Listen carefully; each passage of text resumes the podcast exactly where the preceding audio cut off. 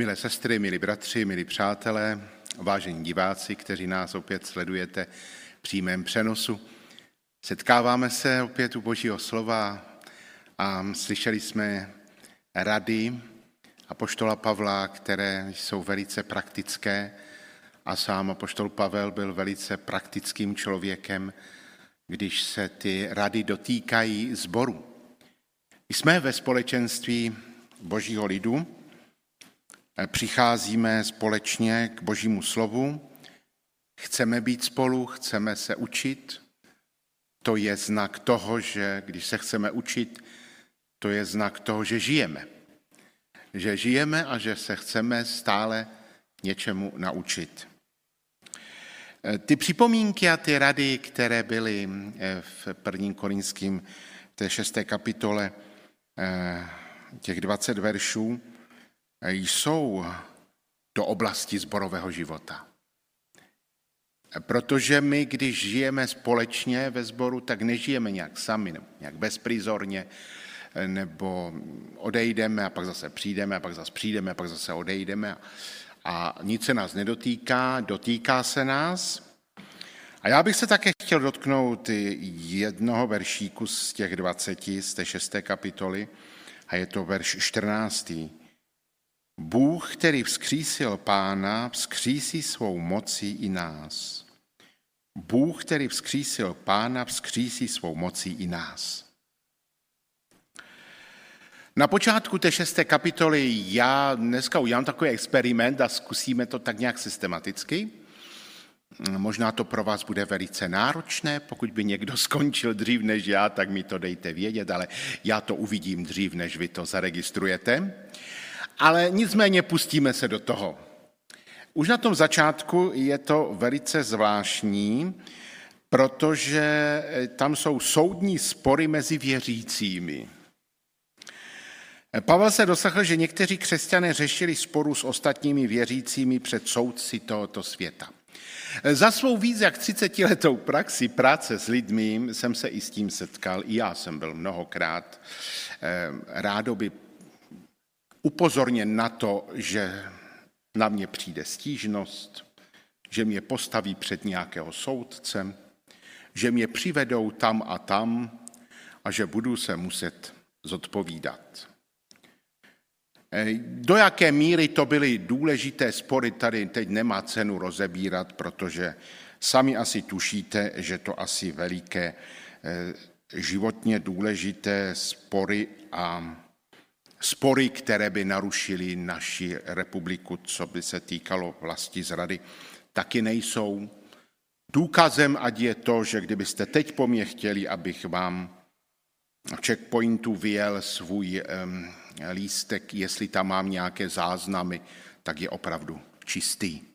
Jinak bych nemohl ani pracovat tam, kde teď pracuji. To bylo podmínkou.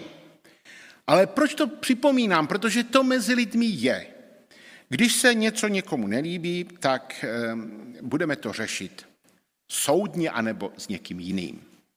Už ten první verš 6. kapitoly, jak to, že se někdo z vás opovažuje málý spor s druhým, jít k pohanským soudcům místo k bratřím. E, to znamená, že Pavel se přímo zděsil nad tím, jak je to možné, že se někdo odvažuje soudit bratra před nevěřícími. Pavlovi se to zdá divné, jak by mohli oni přijmout skutečnou spravedlnost, když to jsou lidé, kteří tu spravedlnost samozřejmě jim nedají. A také druhá skutečnost, která je zarážející, je stav, v němž jsou ti, kteří budou jednou soudit svět, nespůsobili vynést nějaký jednoduchý rozsudek mezi sebou. Když se Pán Ježíš Kristus vrátí, tak věřící budou panovat spolu s ním a budou řešit otázky soudu.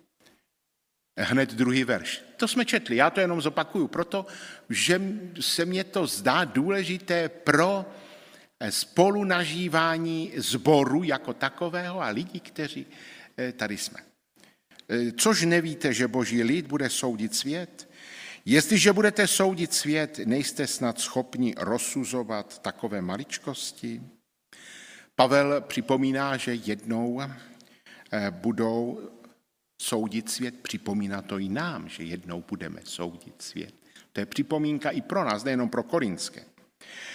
Samozřejmě způsob, jakým apoštol Pavel do diskuze uvádí tak závažný výrok, je zvláštní, bez nějakých fanfár, bez nějakých nadnesených slov, zcela jednoduše sděluje úžasnou skutečnost, že křesťané budou jednoho dne soudit i anděli.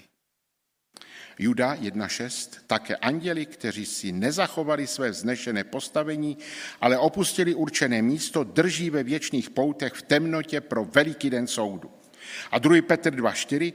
Vždyť Bůh neušetřil ani anděli, kteří zřešili, ale svrhli je do temné propasti podsvětí a dali je střežit, aby byli postaveni před soud. Také víme, že soudcem bude Kristus. Otec nikoho nesoudí, ale všechen soud dal do rukou synovi. Jan 5.22. E, proč, je to, proč to považuje Pavel za důležité? Protože to je ve vztazích mezi lidmi, že? Něco se mně nelíbí, něco se mně nezdá, no tak soudím. Ehm, znovu zrozený člověk i tuto vlastnost v úvozovkách dává Pánu Bohu. My nejsme soudci. Velice jednoduše se vynese soud. Nad vším možným se vynese soud. Ty jsi takový, ty jsi makový, ty jsi to, ty jsi udělal to, ty jsi neudělal to, ty jsi řekl to, ty jsi neřekl to. Někteří jsou tak schopní, že vám to jsou schopni dát samozřejmě písemně a až do úplného vyčerpání sebe i toho druhého, protože to je vyčerpávající, to znám z vlastní zkušenosti, než bych něco psal, ale dostával jsem dopisy.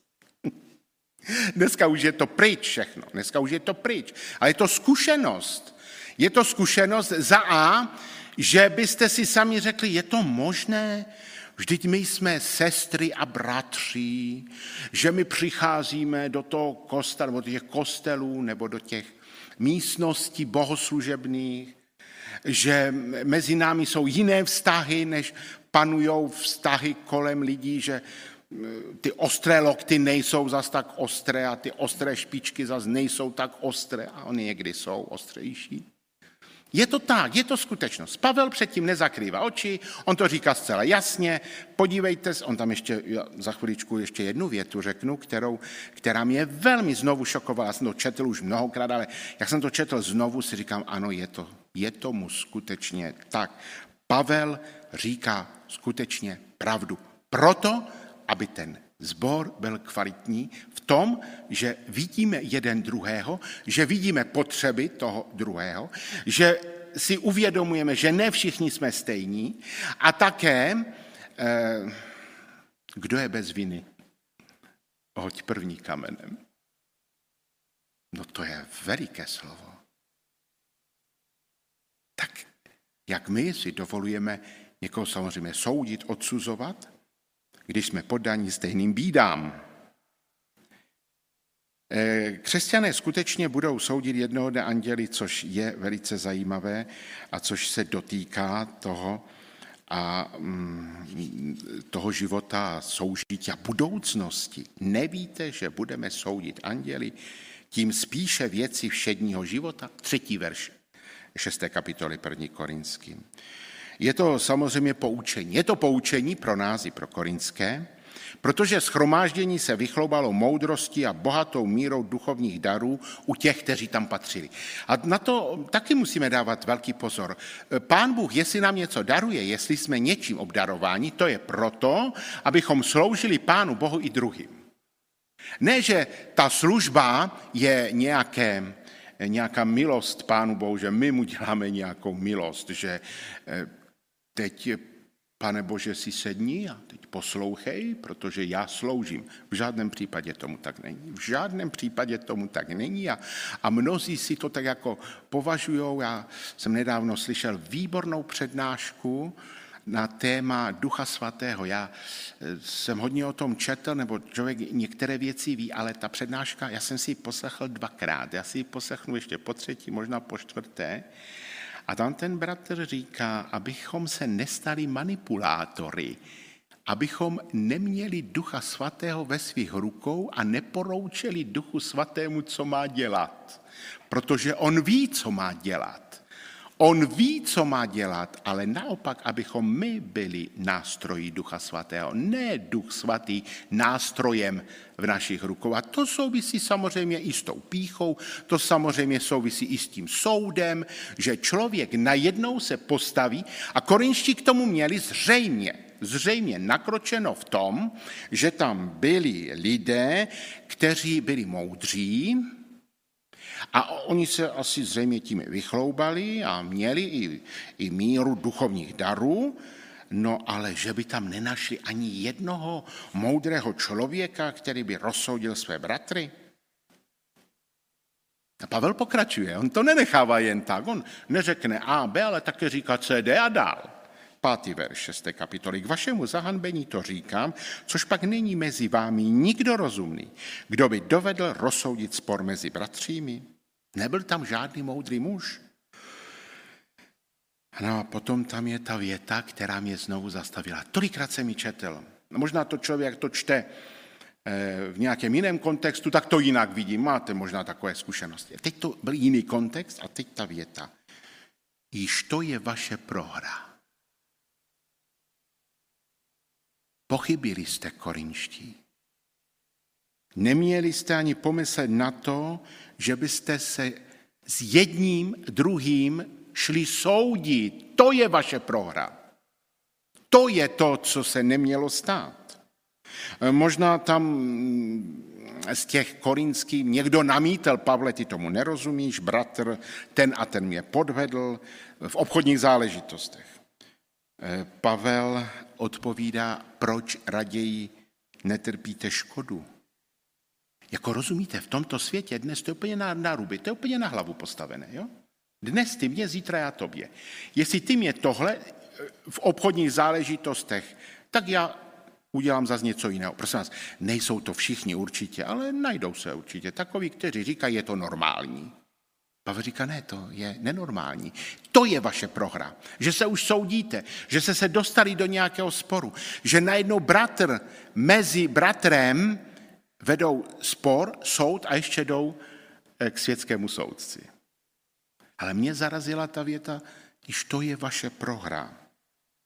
Sedmý verš. Již to je vaše prohra, že se vůbec mezi sebou soudíte. Proč raději netrpíte křivdu? Proč raději nenesete škodu? Korinští určitě takto nesmýšleli. Místo toho, aby byli schopni přijmout škodu a křivdu, samozřejmě i my, to je pro nás, pro nás teď, pro nás to je. Utrpět raději škodu, přijmout tu křivdu, anebo se být do roztrhání těla a ukazovat na to, já mám pravdu, já mám pravdu, jo, to.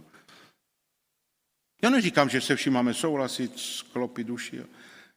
Můžeme říct i pěkným způsobem svůj názor, můžeme říct samozřejmě i svůj postoj, ale nemusíme hned se soudit, vyhrožovat soudy, přestat zmluvit s lidmi, zahnat je do kouta a vyvyšovat se. Každý člověk je originální. Ale mě ta kratičká věta, již to je vaše prohra, znovu zastavila. Je to Užitečná rada, kterou pán Ježíš dal v kázání nahoře a mám za to, a taky mě to znovu vyvstalo, taky jsem to četl mnohokrát. A vy určitě taky, to teď přečtu, řeknete, jo, to jsem slyšel, to už znám, to, to, to, to už znám, to jsem už slyšel mnohokrát. Ano, slyšeli jsme to. Z Evangelia svatého Matouše ze 7. kapitoly. Jak byste chtěli, aby lidé jednali s vámi, tak vy jednejte s nimi v tom je celý zákon i proroci. A Pavel pokračuje 8. verši v 6. kapitole. Vy však křivdíte a škodíte, a to bratřím. Připomíná tedy korinským, kdo nedostane boží království. Tam je potom výčet toho, je to seznam těch, kteří nebudou mít podíl na božím království. On neříká asi, možná snad. A říká, dejte si na to pozor. Jakoby řekl, probuďte se, pozbuzujte se.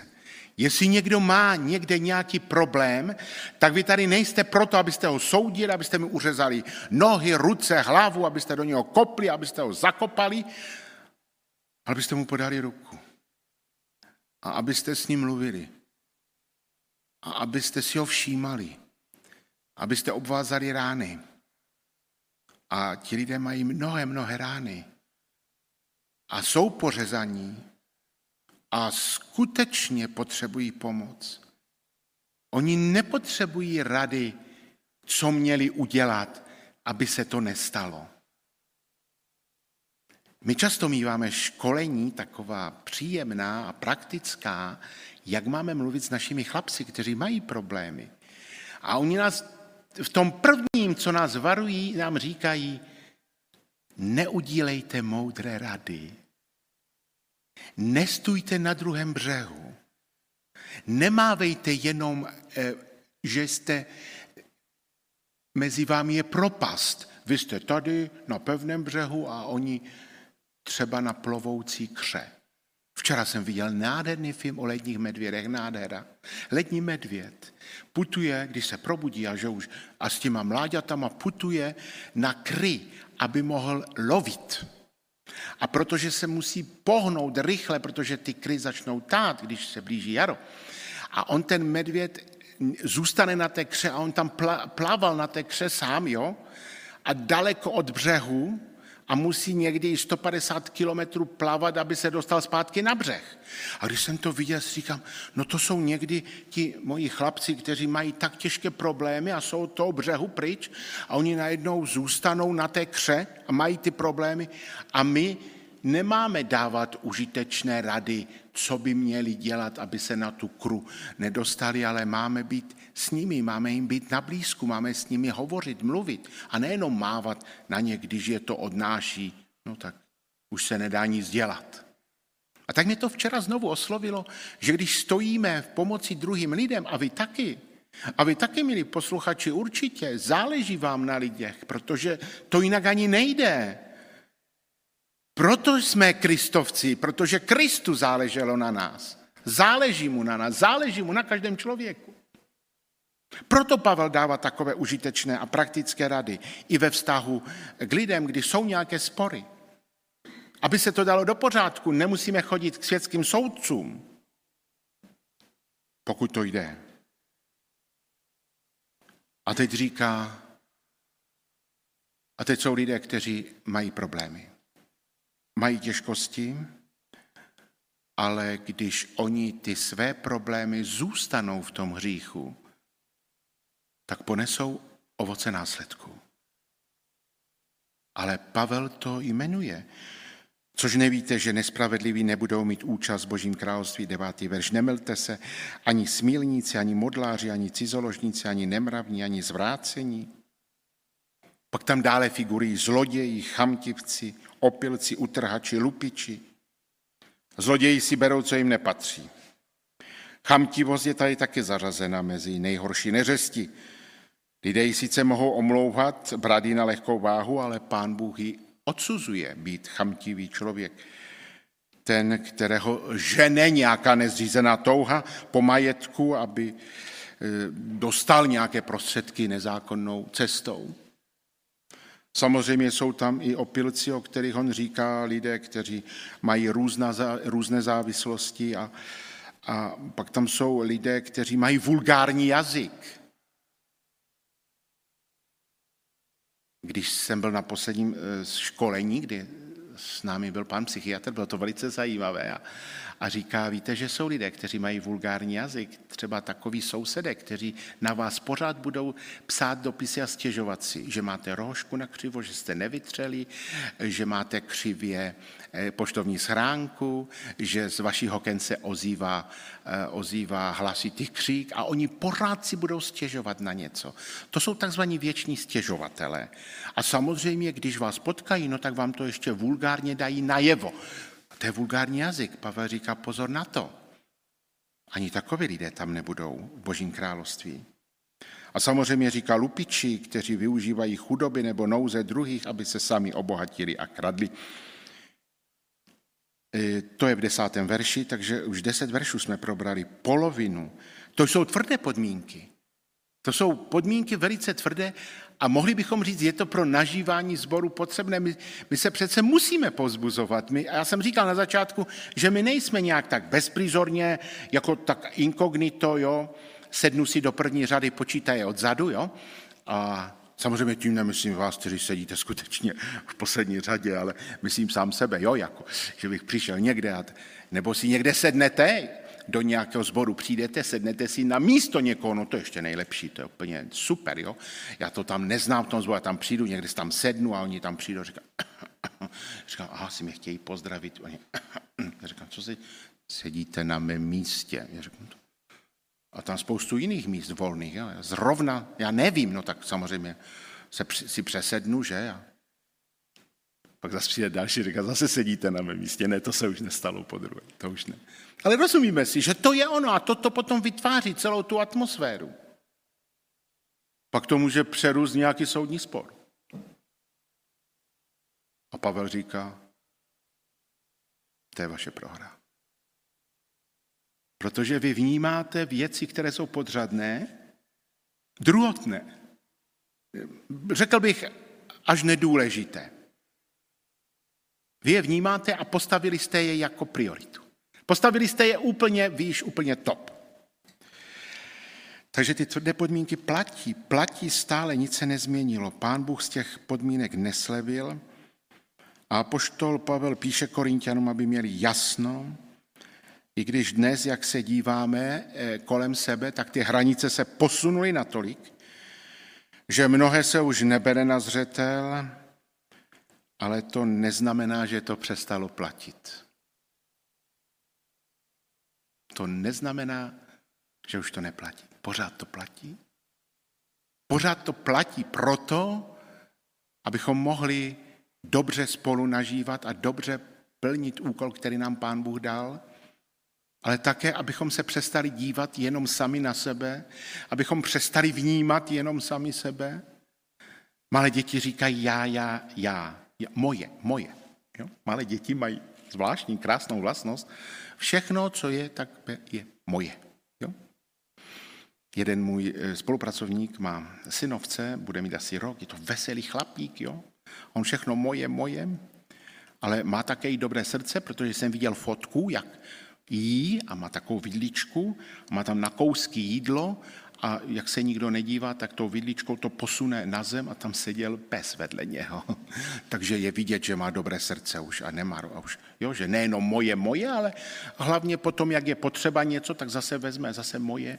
Maminka mu připraví něco pro něho a on se dívá na talíř té maminky a říká tak, to je moje a to je maminčina, tak vezme od té maminky celou housku. Ty fotky jsem viděl, no úžasné, úžasné. To víte, já teď tím žiju, protože naše Viktorka má, bude mít dva měsíce, že? tak já teďka tím žiju. Jo? Já, já se teď dostávám do toho stádia, takového toho dědečkovského, a tak my tak spol, on má to i ročního synovce, já mám dvouměsíční vnučku, tak my tak jako ty, ty zkušenosti, jako on strejda, já dědeček, tak si tak vyměňujeme, že to je pěkné, že? To je pěkné, mi se to líbí, to, to se dostávám do takové etapy. Pavel ale touží potom, aby to bylo kvalitní ve sboru. Aby to nebylo naší prohrou, když se soudíme. A už nemluvím o tom, když to odsuzujeme. V jedenáctý verš, a to jste někteří byli, eh, Pavel říká, byli jste, ano, byli jsme, i my jsme byli takoví, před poznáním Ježíše Krista, že jich hřích nás ovládal.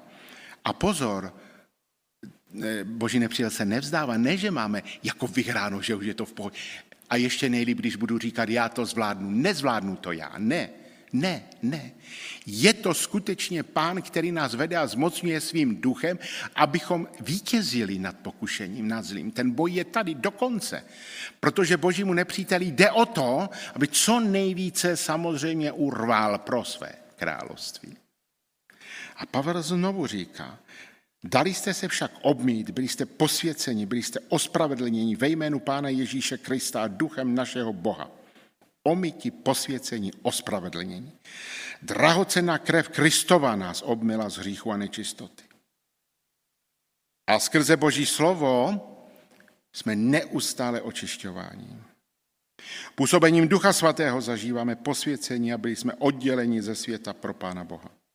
První list Janův 1.7. Jestliže však chodíte ve světle, jako on je ve světle, máme společenství mezi sebou a krev Ježíše jeho syna nás očišťuje od každého hříchu. Byli jsme ospravedlněni ve jménu našeho Pána Ježíše Krista. Když jsme tedy ospravedlněni z víry, máme pokoj s Bohem, Římanům 5. kapitola. Skrze našeho Pána Ježíše Krista, neboť skrze něho jsme vírou získali přístup k této milosti. V ní stojíme a chlubíme se naději, že dosáhneme slávy Boží. No a v závěru té kapitoly Pavel píše, to se, ale podívejte se ještě na to doma dnes znovu, to je hutné dneska, trošku jsem to asi přehnal, ale nevadí, nevadí, nevadí. Eh, Podívejte se ještě jednou na to. Na ten, v tom závěru totiž Pavel eh, uvádí základní principy pro rozlišování mezi dobrem a zlem. První zásada hovoří, že něco může být dovolené, ale ne všechno je užitečné. Všechno je mi dovoleno, ano, ale ne všechno prospívá. Všechno je mi dovoleno, ano, ale ničím se nedám zotročit. Když Pavel říká, všechno je mi dovoleno, nemyslí tím všechno v absolutním slova smyslu. Například by pro Pavla bylo nemyslitelné, aby dělal některé z uvedených hříchů, které jsem četl. Dokonce nechtěl být pohoršením pro druhé. To je kus cesty. To je velký kus cesty.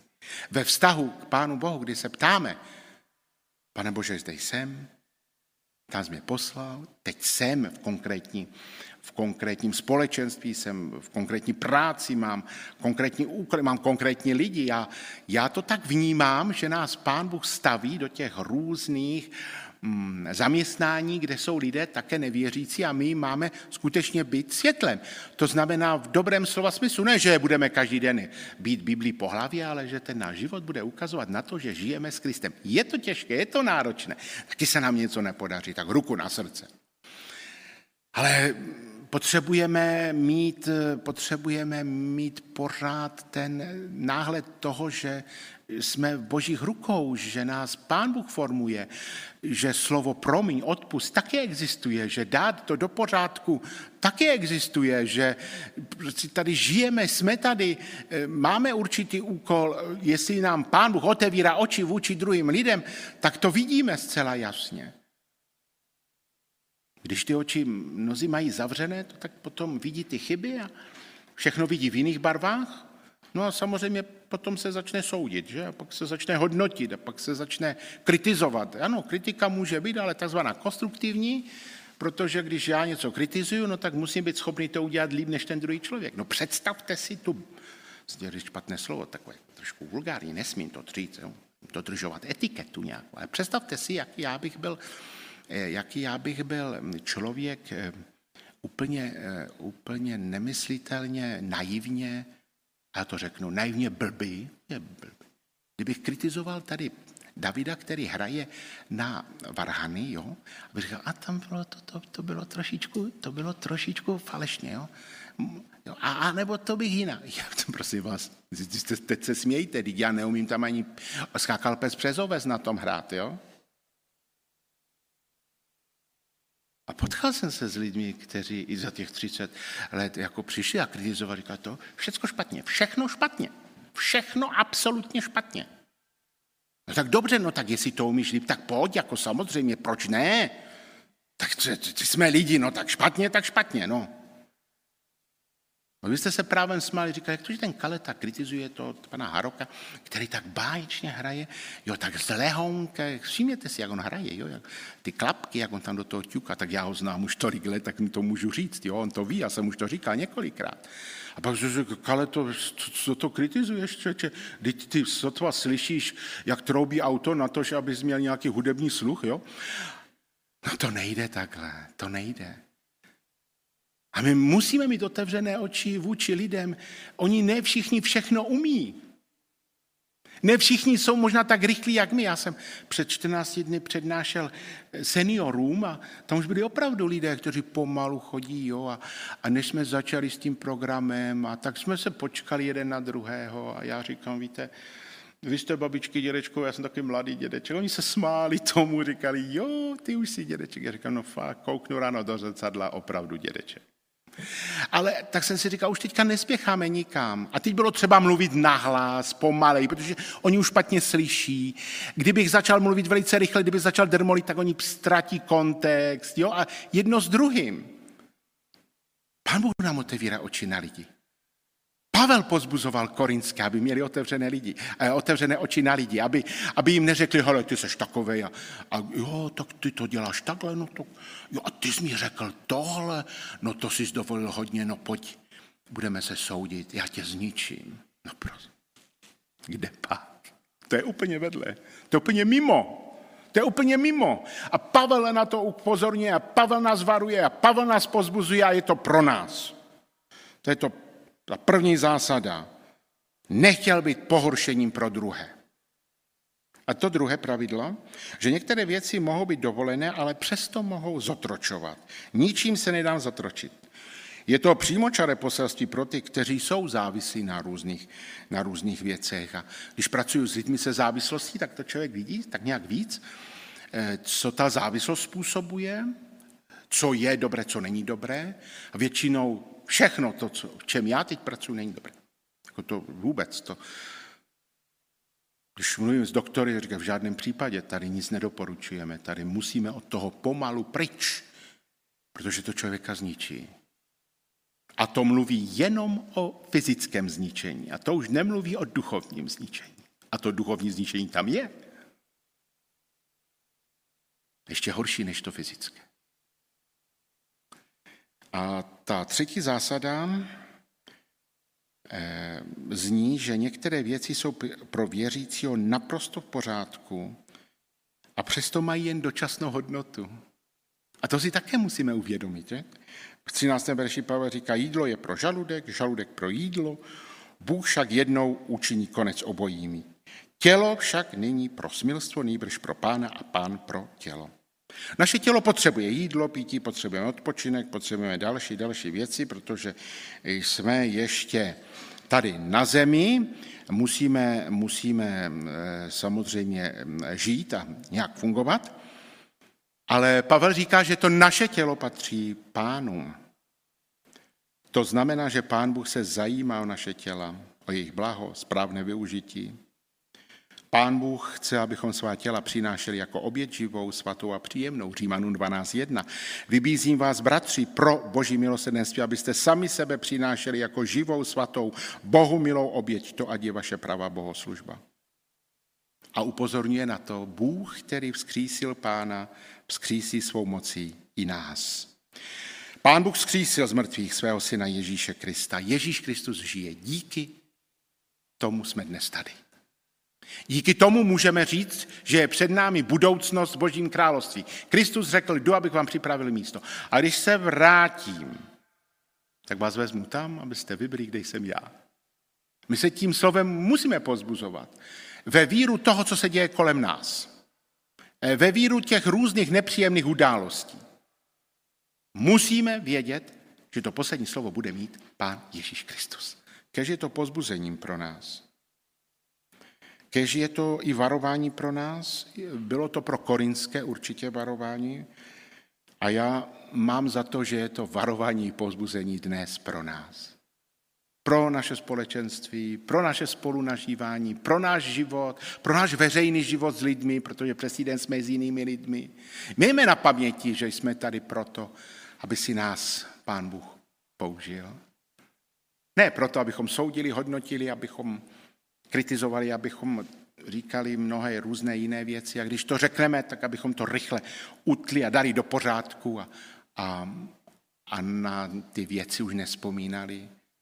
A díky Pánu Bohu za to. To nám z celého srdce přeji.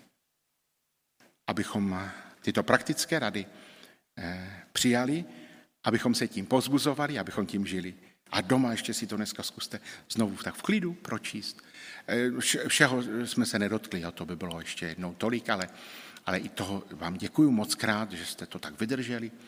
Aspoň to tak vypadá tady z toho, jak se na vás koukám, i když to bylo hutné, ale přeji to sobě i nám, aby to bylo pro nás požehnáním a takovým novým pozbuzením, protože nás Pán Bůh tady postavil a jsme tady. Nečekejme, že pošle někoho jiného, že přijdou anděle a že budou dělat něco za nás. Patříme Kristu. Máme Boží slovo. Boží slovo nám sděluje všechno, co máme dělat. A tímto se pozbuzujme. A děkuji vám za modlitby, děkuji vám za pozbuzení a děkuji vám za to společenství, které společně s vámi tady mohu prožívat. Ať Pán Bůh požehná i vám, milí diváci, a i nám všem, kteří jsme tady. Povstaneme k modlitbě. Pane Ježíši, my ti děkujeme za tento čas, za tvé slovo, za praktické rady, které apoštol Pavel psal korinským, ale dotýká se to i nás. Ve vztahu k druhým lidem, ve vztahu ke sporům, k tomu, co se děje kolem nás, ale také k tomu, jak se stavíme i k hříchu dnešní doby. Také ti děkujeme za to, že ty nám dáváš svobodu, ale ne proto, abychom prosazovali sami sebe, abychom si zdůvodňovali některé věci. Děkujeme, že je stále doba milosti, dotýká se to každého z nás, i mě dnes znovu.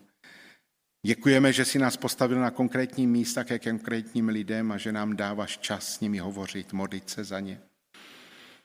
Nevynášet soudy, nekritizovat, nesmát se, neponížovat, ale být jim na blízku, podat jim ruku, říct jim vlídné slovo a také umět obejmout, pohladit, vyslechnout. Děkujeme, že nás tomu všemu učíš, protože ty jsi takový. Děkujeme za tvou nesmírnou milost. Děkujeme za tvé vítězství nad smrti nad hrobem a děkujeme, že jsi s námi až do cíle. Požehnej nám všem i ten nový týden, jestli nám ho dáš, všechna setkání, rozhovory. Ochraňuj nás, veď nás a děkujeme, že jsi s námi. Amen.